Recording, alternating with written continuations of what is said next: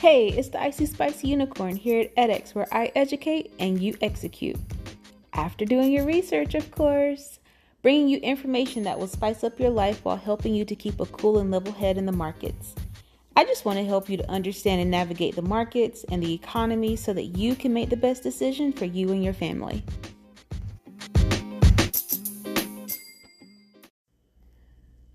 All right, so before we get started, first things first, it's time for the disclaimer.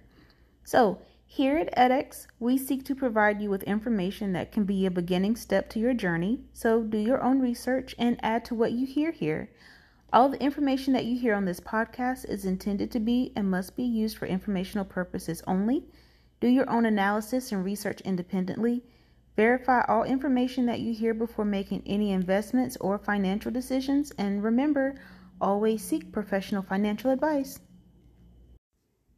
COVID is the health crisis turned economic crisis. Our government and central bank took measures in 2020 to help revive a damaged economy. In this series, we will take a deep dive into how the Federal Reserve and government were able to help the economy and how, through many economic factors, we are experiencing high inflation today and rumors of a recession. Stay tuned.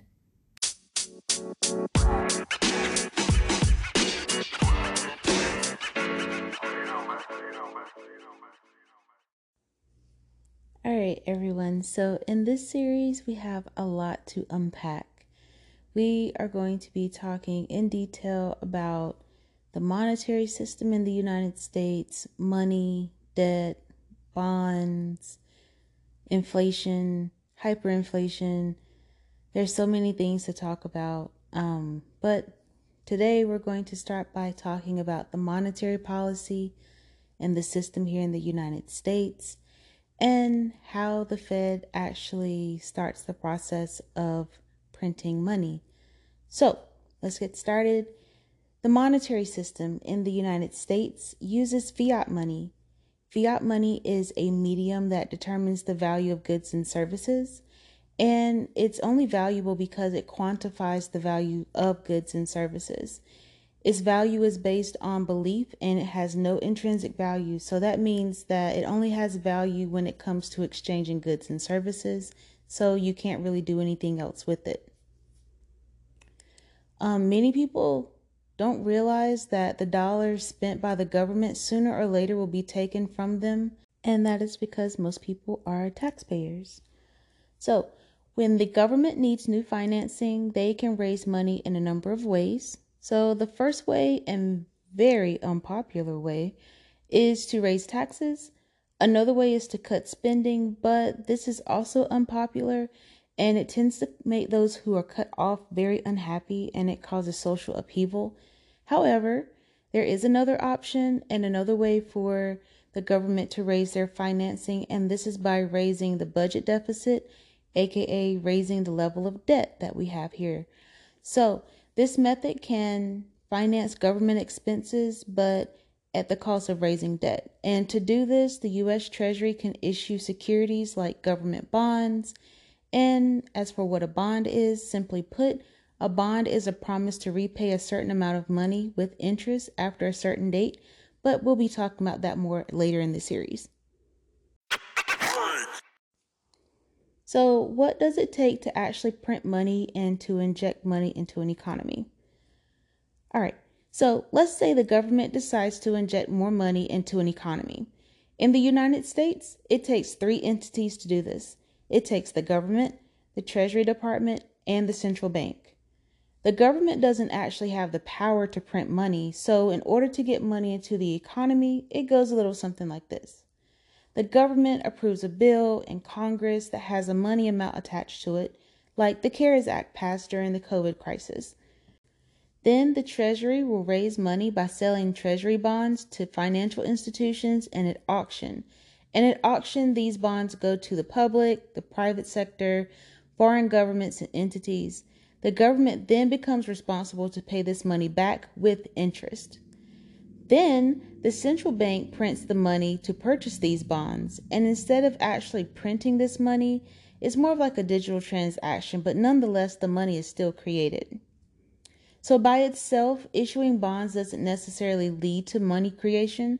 Bonds can be bought by private individuals with previously saved money, aka money that was already created, money that was already in the system.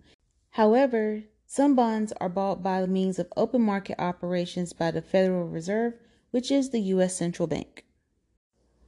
So, now we're going to speak a little bit about monetary policy and how the Federal Reserve actually buys these bonds through open market operations.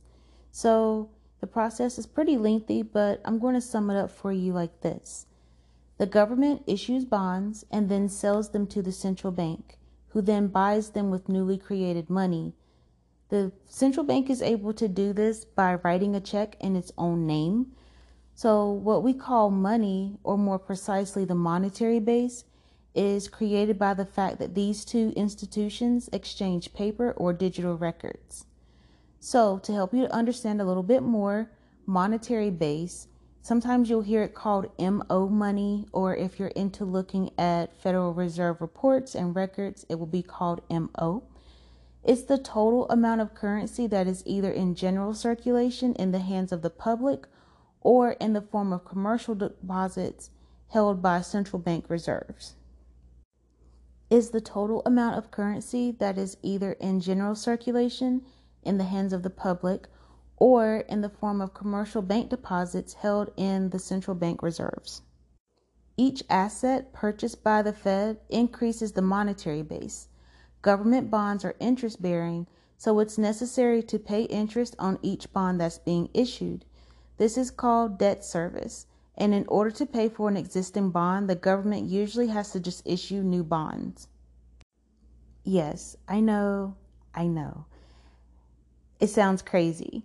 And to put it into terms that we can all understand, imagine this. Imagine that you went and borrowed money and you just went out and spent it all at one time. Now, you still have to pay that money back. So you spend it all, you have no more money left, so you take out another loan and use that loan to pay back your previous loan. And eventually, it's going to get to the point where you're only making the interest payments and you're not actually paying off the principal. That's kind of the whole concept here.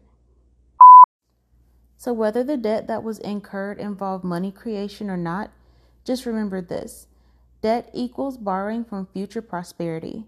Money creation exacerbates the problem further by reducing the amount of purchasing power that money holders have and by allowing for greater debt than would otherwise be possible. However, monetary policy is only one narrow measure of money. On next week's episode, we're going to continue to follow the money trail, find out how the money gets from the government's hands to your hands, and when it comes to stimulus, why is the government always so anxious to give the banks the money first? Well, tune in to find out.